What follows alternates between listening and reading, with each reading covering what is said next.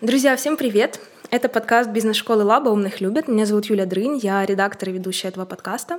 Это рубрика «Прочитали, обсудили», и сегодня у нас в гостях Оксана Куликова, маркетинг-директор Эльдорадо, ранее директор по маркетингу в Метро, Эва Компани и Ковальская. Оксан, привет. Привет, Юля. Вот на носу уже 2022 год. В связи с этим мы сделали такой большой research э, маркетинг трендов. Мы изучили там отчет Deloitte и вообще десятки других источников. Сделали такой ну, небольшой summary в статье, ссылочку мы тоже прикрепим. Собственно, я хотела бы с тобой обсудить эти прогнозы, вот, и как-то попытаться даже рассмотреть их в контексте украинского рынка. Вот, потому что все-таки это такие более зарубежные, там западные, американские тренды. В общем, посмотрим, что из этого сходится с нами, что нет. Первый тренд — это аналитика. Вот согласно Deloitte, э, во многих сферах аналитические навыки именно у маркетологов стали как бы приоритетней и важнее. Об этом говорят сотни маркетинг-директоров, которых опросили в Deloitte. У меня такой вопрос, почему возник такой сильный фокус именно на аналитике, и как вообще это повлияет на творческую составляющую работы маркетолога, потому что маркетинг — это ну, все же не только цифры. Да, есть несколько причин. Мне кажется, аналитика всегда присутствовала, особенно в роли маркетинг-директора, потому что в любом случае ты анализируешь рынок, э, конкурентов, и в любом случае маркетинг очень тесно связан с бизнес-результатами. И нельзя делать просто креативность ради креатива, да, потому что это что-то круто, привлекающее внимание, но если это не дает никаких бизнес-результатов, то такой маркетинг бессмыслен. Но почему именно сейчас все больше внимания аналитике уделяют? Просто потому, что все диджитализируется, и весь маркетинг диджитализируется. А все, что касается диджитала, это все очень банально просчитывается, анализируется. Это э, постоянная работа с большими объемами данных, планирование кампаний. Ты анализируешь э, кучу показателей, KPI, как ты привлекаешь клиентов, как по воронке продаж и так далее. Поэтому это, конечно, очень много аналитической и умственной работы по поводу планирования, анализа, тестирования и так далее. Ну, вот мне просто всегда казалось, что маркетолог это все-таки какой-то такой более креативный человек, то есть э, придумать рекламную кампанию, креатив, а на деле оказалось, что особенно в следующем году это как бы уже даже не половина твоих обязанностей, это просто там каких-то 20%. Но это миф на самом деле. Маркетолог никогда, конечно, есть креативная часть твоей работы, но это только часть коммуникации, да, когда все равно каждый маркетолог, он же думает комплексно, он думает о своем продукте. Во-первых, мы разрабатываем продукты, да, кто будут наши клиенты, для каких клиентов мы хотим этот продукт предложить, какие потребности он будет э, закрывать у нашего клиента, да, кто рынок, какие конкуренты, куда движется рынок, как развивается. И только потом, когда ты уже разработал продукт, определил своего клиента, разработал свою стратегию, ты начинаешь его коммуницировать. И вот здесь включается креативная часть, уже когда ты будешь доносить преимущества своего продукта, будешь о нем рассказывать. Вот это все про креативную часть. Но, конечно,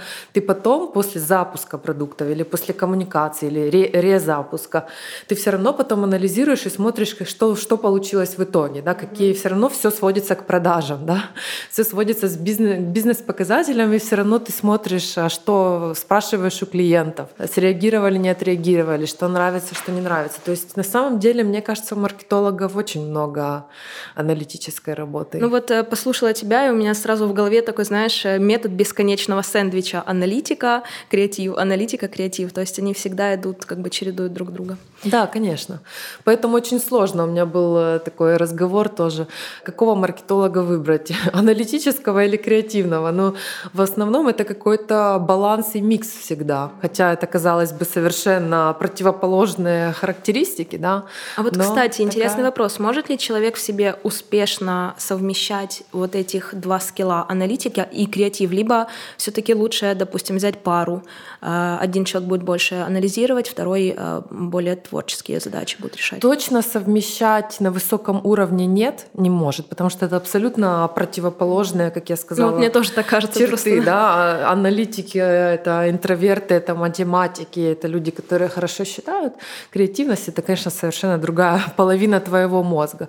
Но э, я бы могла сказать, что есть аналитики, которые прям глубоко, детально там в мат-моделях и так далее. Мы как, ну я как маркетинг-директор, я больше стратегически мыслю, да, поэтому моя там аналитическая часть — это больше видеть общую картинку комплексную, понимать взаимосвязи причинно-следственные, что на рынке происходит, тенденции э, и потом понимать, как это в коммуникациях. Поэтому всегда у тебя будет какая-то сторона сильнее, и поэтому то, что у тебя слабее, ты компенсируешь с помощью сильных людей у себя в команде.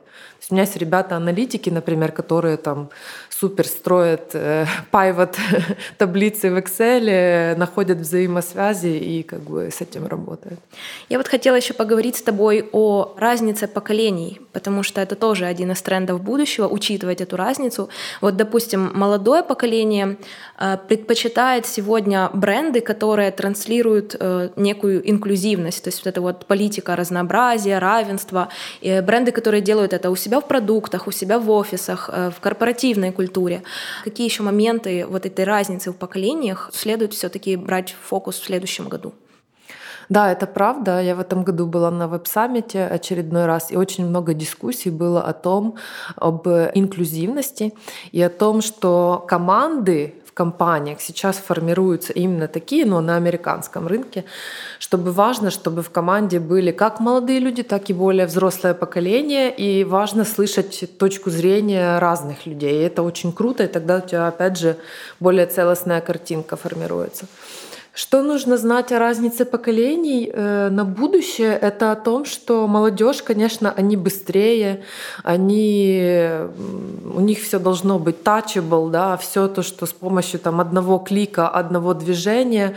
То есть они не способны э, сейчас долго над чем-то сидеть и сосредотачиваться. Это может быть также и проблема. Да? То есть они быстрые, им нужна быстрая доставка, быстрое решение, быстрые вот эти вот скроллы. То есть быстро быстро, но они гораздо быстрее воспринимают информацию, чем, например, мы или уже более взрослое поколение. А по поводу взрослого поколения, их, конечно, нужно подтягивать, и они тоже достаточно быстро обучаются. Я очень много знаю практик, которые берут э, взрослых людей, обучают. Эти люди более усидчивые, эти люди непеременчивые, они стрессоустойчивее, и в этом их плюсы. Они достаточно ну, выносливые и могут системно делать какие-то определенные типы работ. Ты говоришь, что они более системные. Мне кажется, что если бренду удалось получить лояльность более взрослого поколения, то они э, там, большой шанс, что они останутся с этим брендом навсегда, если их все устроило, потому что они все-таки менее склонны к каким-то переменам, э, выбирать. В общем, они останавливаются остановятся на каком-то выборе и идут с ним ну дальше. да, именно вот, кстати, наша новая стратегия для Эльдорадо, которую я разработала, основывается как раз именно на этом. Мы посмотрели, во-первых, на рынок я посмотрела, и все бренды у нас конкуренты, они прям стремятся и фокусируются все на молодежную аудиторию, на гаджетоманов, которые прям Да, как быстро... будто людей старше не существует да, на и планете. Вот мы, да, мы решили в Эльдорадо, что мы сфокусируемся как раз на людей более старшего поколения, для того, чтобы им помогать разбираться в технологиях, в технике, которым нужно там подсказать рассказать, показать, как это работает, настроить телефон, настроить там телевизор, ноутбук и так далее. И действительно будем работать с тем, чтобы включать их в эту вот быструю диджитализацию. Мы как раз посмотрели на, эти, на эти тренды, что настолько быстро все развивается, что люди не успевают за этим. Да? И вот сейчас я уже вижу обратную связь. Действительно, эти люди приходят, и они действительно, как ты сказала, они, мы будем покупать только у вас, потому что вы мне объяснили, рассказали, показали, они более как это преданные, работает. мне кажется. Да.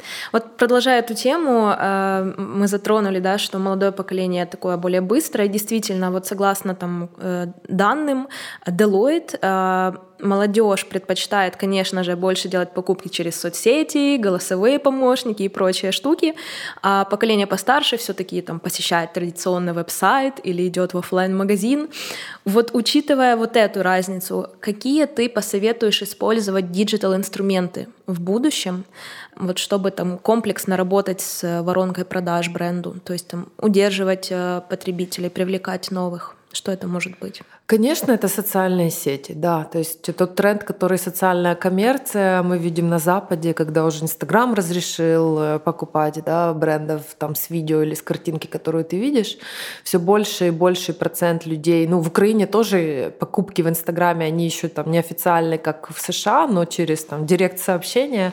И тот бум развития локальных брендов, Инстаграм уже занимает большую долю в Якоме, особенно в фэшне.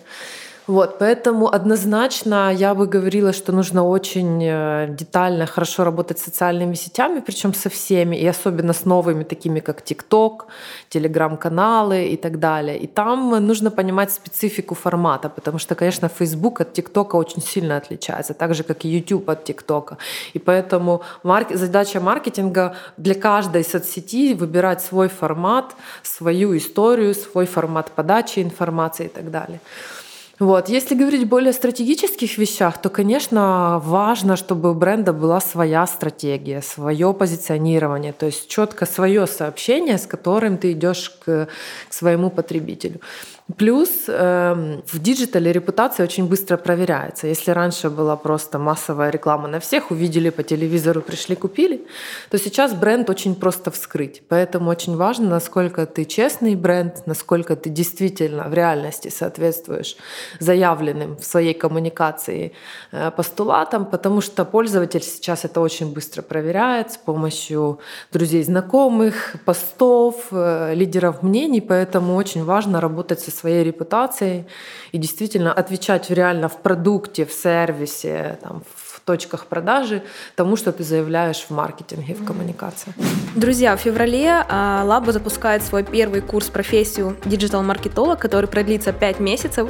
А, за это время 6 опытных маркетологов, в том числе Оксана Куликова, научат вас использовать digital а, для продвижения своих продуктов. Ссылочку на этот курс мы прикрепим в описании этого выпуска. Оксан, исследования указывают на то также, что в следующем году видеоконтент все так же будет решать делать. Вот, например, по данным Cisco, в 2022 году 82% всего трафика будет составлять видео. Причем в приоритете будут э, такие короткие видеоролики до одной минуты. Продолжаю статистику. 66% опрошенных предпочли бы посмотреть короткий ролик о продукте против 18%, которые хотят э, все-таки почитать статью, допустим, либо ознакомиться с продуктом на сайте.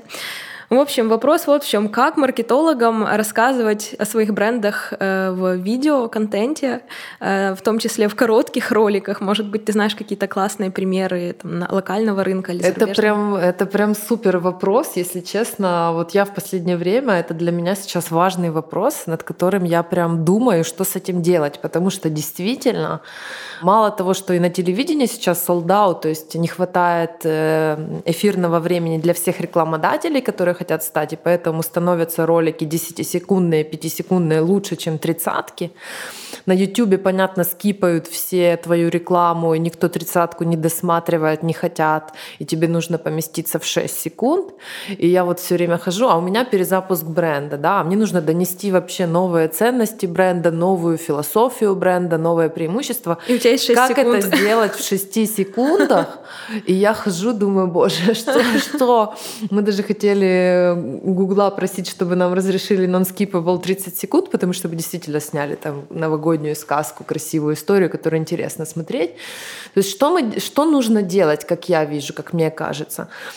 Снимать интересные истории, интересный контент, полезный контент или вдохновляющий контент. То есть, не, конечно же, не продавать там промо твои, никто никому не интересно, это будут скипать. То есть делать качественный контент и качественную съемку, которая действительно задержит внимание человека. Вот это то, что важно. И это нужно тестировать, пробовать. То есть мы пока то, что делаем в бренд-коммуникациях, мы стараемся рассказать какую-то интересную историю, которую хотелось бы досмотреть до конца и узнать развязку. Да?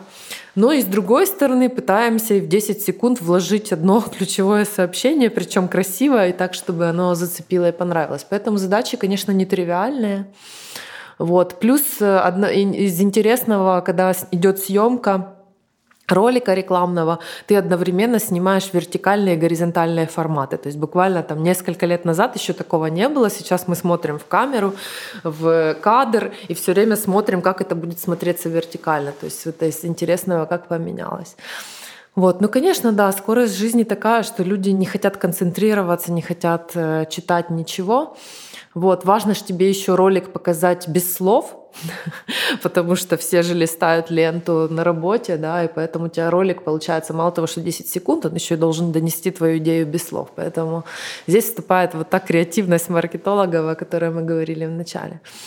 Э, но YouTube ролики, кстати, у нас всякие там распаковки, лайфхаки, обзоры достаточно хорошо работают, поэтому если действительно какой-то полезный контент, который ты даешь, то его люди смотрят. Вот ты сказала про 6 секунд. Мне вообще кажется, что это такая задача с очень большой звездочкой, потому что я вот э, там готовлю, допустим, в наш журнал статьи, и у меня есть там, ну, допустим, 7-10 тысяч знаков, и мне даже там не всегда легко э, как бы там раскрыть какую-то идею, да, и сделать классный research. То же самое подкаст, э, там 30 минут, 40 минут, а 6 секунд — это вообще unreal. Да. Ну, по сути, в 6 секундах и в роликах ты столбишь только бренд бренд. Все остальное ты делаешь какими-то нестандартными вещами, какими-то ивентами, акциями, мероприятиями, о которых люди будут говорить. Да? То есть если ты делаешь, то есть действительно делать какой-то опыт, если мы говорим там, о магазинах, например, о ритейле, делать какой-то опыт, или там э, Альфа-банк, который там э, в метро делает какие-то мероприятия, об этом просто люди узнают из социальных сетей, потому что об этом начинают все говорить. Либо блогеры, либо люди. То есть это нужно делать контент, контент или ивенты или там э, какие-то мероприятия, о которых будут люди говорить. И тогда ты это, ты это увидишь у себя в ленте. Конечно, статью об этом, ну, будут читать люди, но маленькое количество. Да, но ты знаешь, я вот э, тоже смотрю на аналитику по нашему журналу. Есть статьи, которые там читают 30%, 80%, но что самое интересное, если очень классный лонгрид на какую-то прям очень классную тему, допустим, вот у нас есть статья, моя любимая лонгрид, о финансовых пирамидах. Я вот не подозревала, что она так залетит, но люди читают текст на 15 тысяч знаков, это очень много читают его до конца, потому что там классный слог, тема классно раскрыта, да. Персонализированный контент в маркетинге тоже уже не преимущество, это уже must-have.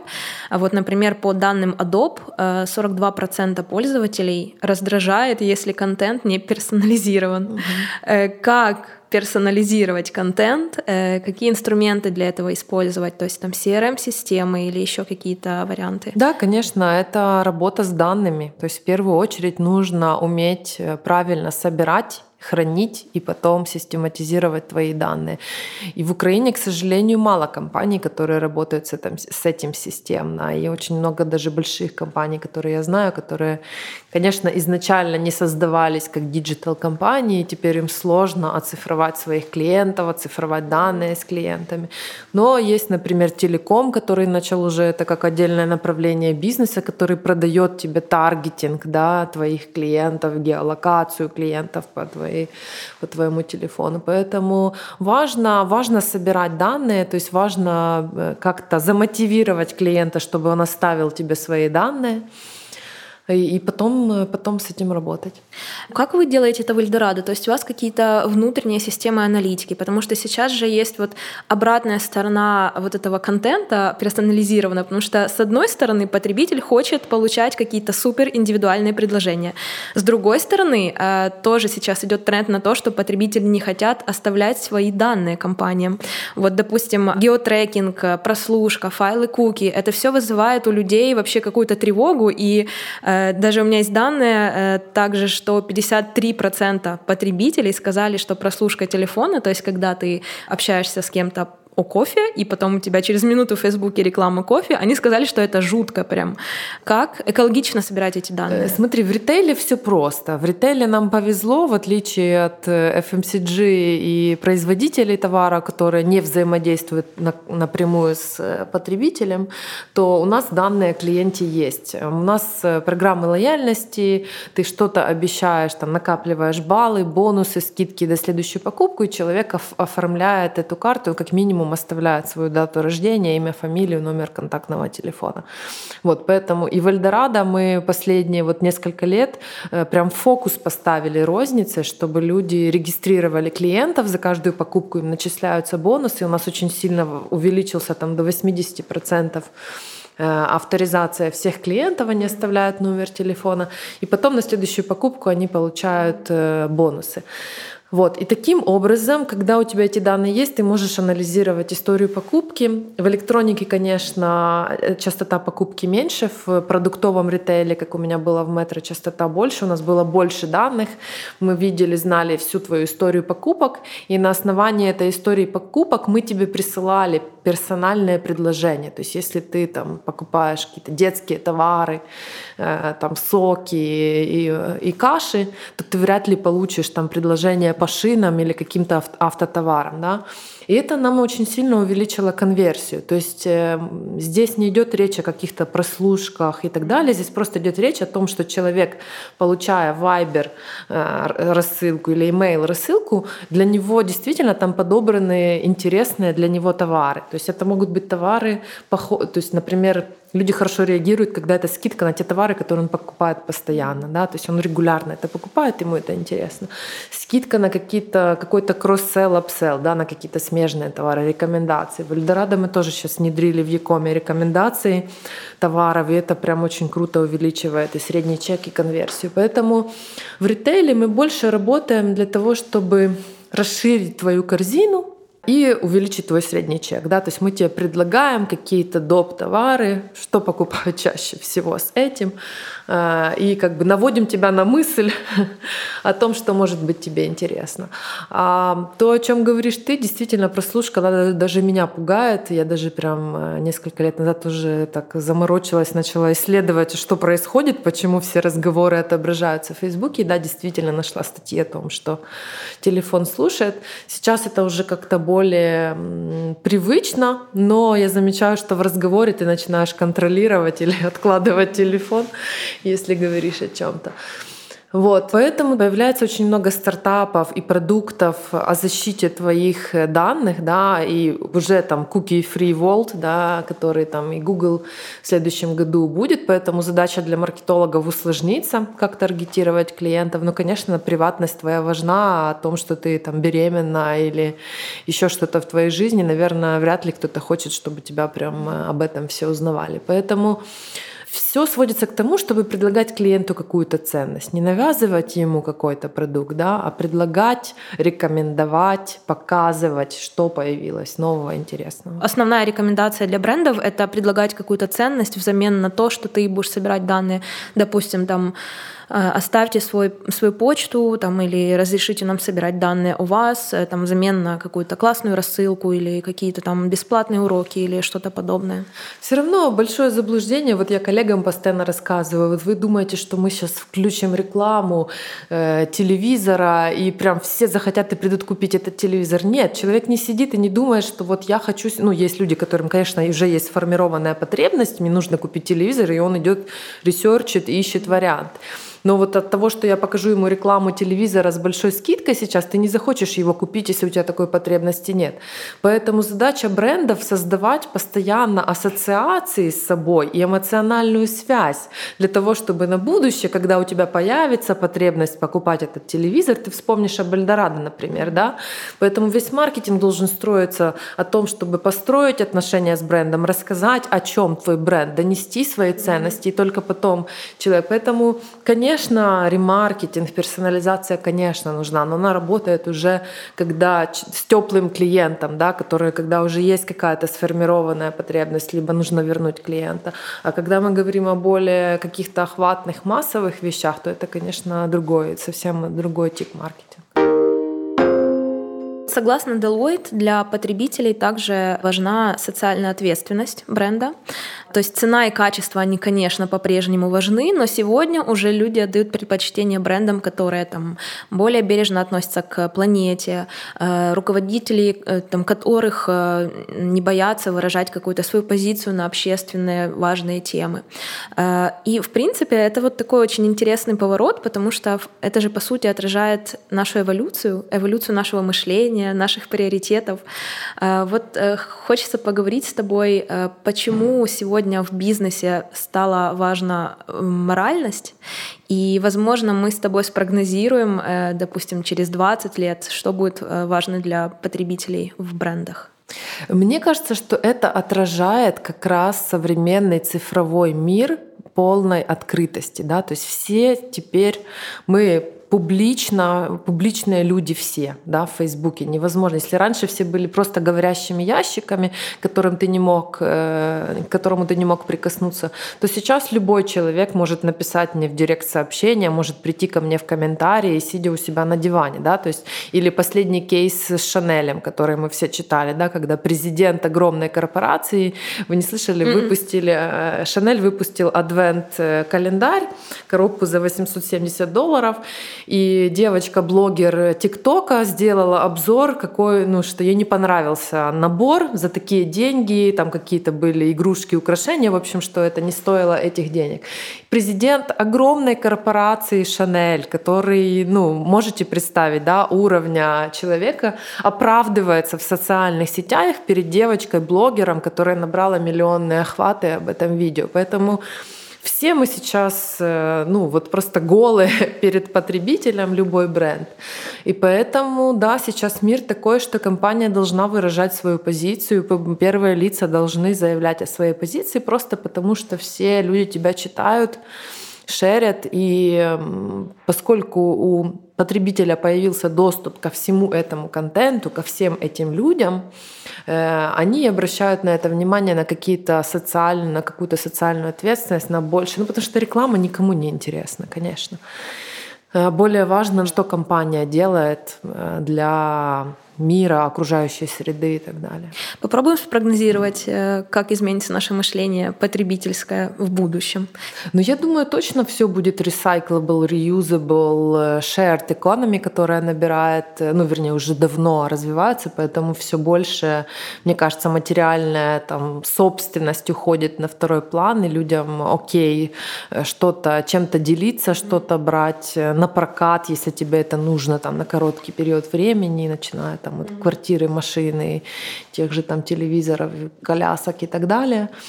Вот. И, конечно, насколько у тебя, ну, сейчас у нас сумасшедший тренд же в Украине, да, и с пластиковыми пакетами, и со всем всеми торбами, со всеми переработанными материалами. Секонд-хенд становится вполне окей, да, когда э, много кто говорит о том, что уже не, не, не нужно покупать столько новой одежды, окей, э, к этому относиться бережно. Поэтому мне кажется, что в будущем будет меньше очень хочется меньше потребления, которое сейчас в таких больших э, объемах люди покупают все, все хочется очень сильно, то мне кажется, будущий тренд перейдет к тому, что будут отказываться и будет какой-то больше минимализма угу. в твоей жизни. Минимализм, простота, экономия, да, вот, да. да, мне тоже так кажется.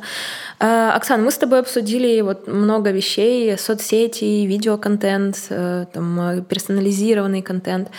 Но это такие были вопросы от меня, э, вот. А я бы хотела, чтобы ты в конце подсуммировала, либо назвала э, вот там, допустим, три либо пять главных трендов в маркетинге, э, вот лично над которыми сейчас, допустим, уже вы задумываетесь и на которые ты советуешь обращать внимание в будущем.